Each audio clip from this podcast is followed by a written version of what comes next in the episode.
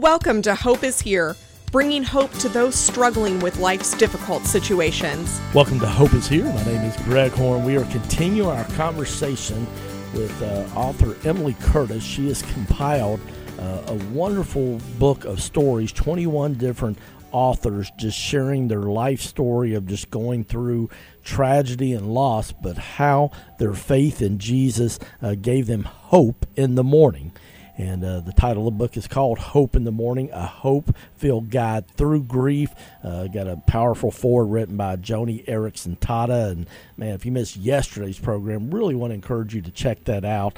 Uh, it's only 14 minutes long. You can go to our website, hopeisheretoday.org. That's hopeisheretoday.org and catch that 14 minute uh, program. Also, uh, she shares about giving a special uh, offer to our listeners 20% off this wonderful book on her website, hopeinthemourning.com. So if you're looking for that gift for maybe somebody, uh, this is their first holiday, their first Christmas without that special loved one, this would be a wonderful gift for that.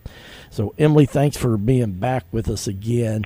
And, uh, you know, we, you talked and shared some of those wonderful benefits and, uh, I just love the and the variety of stories that you shared and being a man. I know we have a lot of male listeners. Uh, I thought one that just you know really spoke to to my heart. Uh, I haven't experienced what he experienced, but was the one of uh, Chuck Kirchner. Can you kind of share a little bit about Chuck's story in your book? Yeah, I would love to. So, Chuck is a member of my church, and his beautiful wife was a member of our church as well. And she was one of those people that just radiates a love for the Lord. Like just one of those people that you look at and you're like, she just loves the Lord. She's glowing with it. And she loved to serve other people. She was at every work day that you could imagine at our church. Um, just a really beautiful woman. And he and his wife, they met when they were in their 20s. And she, um, she got diagnosed with cancer when they were engaged. And they ended up getting married anyway, and they were able to um, go into remission. She was able to go into remission. And several years later, they had their first child. And then they went on to have another child, and she was diagnosed again in that time with cancer again. And it was very aggressive. They did not expect for her to live very long at all. Um, God, in His grace, gave them several more years together. But after 16 years of marriage, she passed away. And leaving him as a widower with two young sons and he is a very um, he's a very godly man, a very quiet man, um, just a very a very gentle, a very gentle, sweet guy. And this was something that our whole church we felt the loss of Jessica. Jessica was his beautiful wife, and um, just seeing him trust the Lord in this. You know, he was not only trusting the Lord through his pain of losing a wife, but through losing the mother of his children as well. And so he talks in there. Um, one of the things that he says, he says, apart from this God, there is no hope. But with this God, there is a hope that quiets the soul, a hope that He is there with us no matter what trials or tribulations or persecutions fall on us in this life. And his his story is one that I think is important for men to read as well because again, it's a reminder that men need to be encouraged by other men. They need to be upheld by other men in trials. Oftentimes, when a family goes through a tragedy, people think to flock to the woman or the mother or a widow. People would more naturally go toward. But when it's a man, I feel like a lot of people, a lot of men, don't quite know what to say or what to do to another man because it's hard for them to get vulnerable. Um, I mean, I myself, I'm been, have been married for 13 years and understand that God has fundamentally made men and women different, and that's okay. That's how He created us. But when men can come alongside other men and give them that strength to go another day, to be the best father that they can be, despite their heartbreaking situations, that offers them a lifeline. In a sense, you're offering them encouragement and you're offering them hope and joy in a season that could otherwise be very dark. You're giving them an opportunity to be reminded of God's goodness and God's grace and His faithfulness, even when circumstances seem dark. Amen. Such a good word there. Uh, we're talking with Emily Curtis. Uh, she's compiled a wonderful book called Hope in the Mourning, a hope filled guide through grief. And as you shared Chuck's story there, and there's a thing I love about your book too, you have pictures of uh, in color of family. You got Chuck and uh, his beautiful wife Jessica, their precious young boys, and obviously you know going to heaven at the age of 42, just devastating. But uh, the pictures, you know, just bring the story even to more life. But then, as you do with each author sharing their story, you have a page called Hope and Helps and uh, share, I know you shared a little bit about that yesterday, but let's look specifically at Chuck's Hope and Helps page and the things that he shared. And you kind of walk through those five things that you do with each author, having them be vulnerable and share specifically here uh, for Chuck's situation, please. Sure. Yeah, this is the section that is really kind of the heart behind the book. This is where people are going to be able to get equipped and know how to properly minister to other people in similar circumstances. So we ask five questions to each author. The first question we ask is scripture we clung to on the hardest days and nights. Um, Chuck had said Hebrews 13:5, Romans 5 verses 1 through 5, Philippians 1:21 and 23 through 24. Then we ask what helpful things did people do to minister to us? He wrote, they loved us, they brought meals before and after, gift cards, offering to watch the children. He says many people offered to watch but were only available when childcare wasn't needed. I probably would not have thought of it before, but now I would be willing to take a sick day off of work if able to fulfill a need for someone else. Permanent solutions may need to be found, but in the meantime, that is very helpful. You'll probably only get asked once. Next, he says, called to check in. Doesn't have to be heavy. Hey, I was thinking about you and was calling just to say hey. Just convey your love. Lastly, he says the pastor that married us sent us a $100 per month to help pay to clean the house for two years. The next question we ask is what should you not say to someone in a similar circumstance? Chuck says, Oh, I know somebody that died from that. The next thing he says is, God will heal her. Rather say, I'll pray that the Lord will give you grace and strength to endure whatever this life holds. And just for the record, I'm not giving up hope on a miraculous healing. The next thing we asked them are what hymns or songs that comforted you. He said, We listened to a lot of Christian music, but David Crowder was by far our favorite. Lastly, we ask, What hope has Jesus given you through your loss? He says, The hope that this life is not all there is knowledge that it is our personal relationship with God that is first and foremost.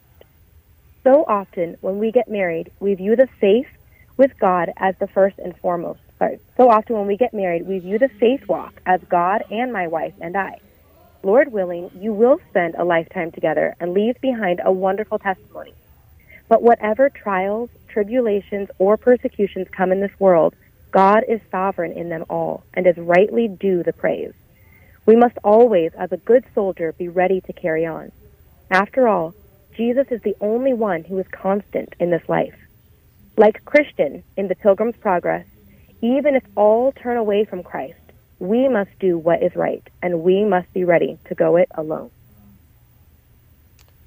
Such great nuggets of wisdom there, uh, Emily sharing just the powerful story of uh, Chuck Kirchner, who lost his precious wife, uh, Jessica, at the age of 42 to cancer with a couple of young children uh, behind, but just so encouraged there by things he shared that helped him. And I love that about things to do and things, you know, not to say and do. And, um, also, as always, you have a hymn at the end of his story. The one for this one was "Be Thou My Vision," and then uh, you also uh, have the scripture there from Romans chapter 5, verses 1 through 5. So, a lot of times people don't feel like getting in their Bible when they've gone through a loss or just so beat down emotionally, mentally, and yet uh, right there you've got it there on the next page. And, and then one of the things I, I love is that uh, uh you wrote a poem called My Beloved. Um, mm-hmm. About that, there, and basing some of that off Proverbs 31. Would you mind sharing that beautiful poem that you wrote? Sure is entitled My Beloved. My darling beloved, what joy you have brought throughout these many years. You were my most treasured gift, my truest of friends, and the laughter in my tears. You radiated beauty that came from within as a reflection of the love you carried for him. The Lord Jesus Christ was your anchor and hope. He gave you such courage and strength to cope with the trials he deemed good for you, love, and your faithfulness throughout was a grace from above. More precious than rubies and the finest of gold was your love to me and your hand to hold. We walked hand in hand through joy and through fire, and when things were the hardest, our praise rose still higher. For we know the one who knows all things and can trust him throughout the trials he brings. His grace is sufficient and his promises true. And so I rejoice knowing I'll be together with you, where there is no sorrow, no tears, and no pain. And we will worship our Savior together again. My radiant wife, now crowned with jewels, walking with Jesus beside crystal Pool. I'll love you and miss you till I see you in glory and I'll cry tears of joy as I tell our love story. And the verse that goes at the end says, An excellent wife who can find? She is far more precious than jewels. The heart of her husband trusts in her, and he will have no lack of gain. Proverbs 31, 10 through 11. Wow, that was so beautiful and powerful. And one of the things that Emily shared, these poems are available to be purchased on her website. You could print those out and frame those and uh, might make a nice gift for somebody. So I hope you'll check that out at her website, hopeinthemourning.com. Uh, Emily, I've got to ask you, what, what kind of feedback have you heard so far from the readers of your wonderful book that you've compiled called Hope in the Mourning, a hope filled gr- guide through grief? Uh, thankfully, we have had a lot of people um, write me back and just tell me what an encouragement this has been to them in their hard seasons. We've had some people walk through the death of their grandchildren, other people severe postpartum depression, um, and yet others diagnosed with life altering conditions. And they've received the book and they've just said that, especially the scripture and the hymns, and then knowing that they're not alone as believers, that there are other believers who have gone before them, but they can read these stories as an example of endurance as well. And and reminding themselves that God was faithful then. He's the same God yesterday as he is today, as he will be tomorrow, and he will be faithful to them as well. We've also had other people tell me that this book has convicted them about interactions they've had years ago. Some of these people 20 years ago have decided to go back and talk to loved ones and apologize for not treating them with compassion during a loss in their life. Um, I had another man come to me and say, you know, this has made me feel more equipped to actually step up and interact with people that are grieving. I used to want to kind of avoid them, but now I feel like I know I know what I can say and I know how I can serve them. And so I get almost eager to jump in and serve them and love on them. So those have been some of the reactions we've gotten, which has just been a complete delight to my heart after this this long project. Well, unfortunately, we're almost out of time, but I know people struggle a lot of times looking for that, you know, great, perfect Christmas gift, especially for someone who's had a loss. Uh, share about how they can get this book and a special offer for our listeners. Yes, so they can go to hopeinthemourning.com, and if they use the code HOPE at checkout, they can get 20% off of their entire order. And also, I want to say really quickly at the very back of the book is a resource section. And that gives ideas for books, ideas for tangible gifts, um, things like that, that they can also read and get more ideas for gifts that they can add with this if they would like to.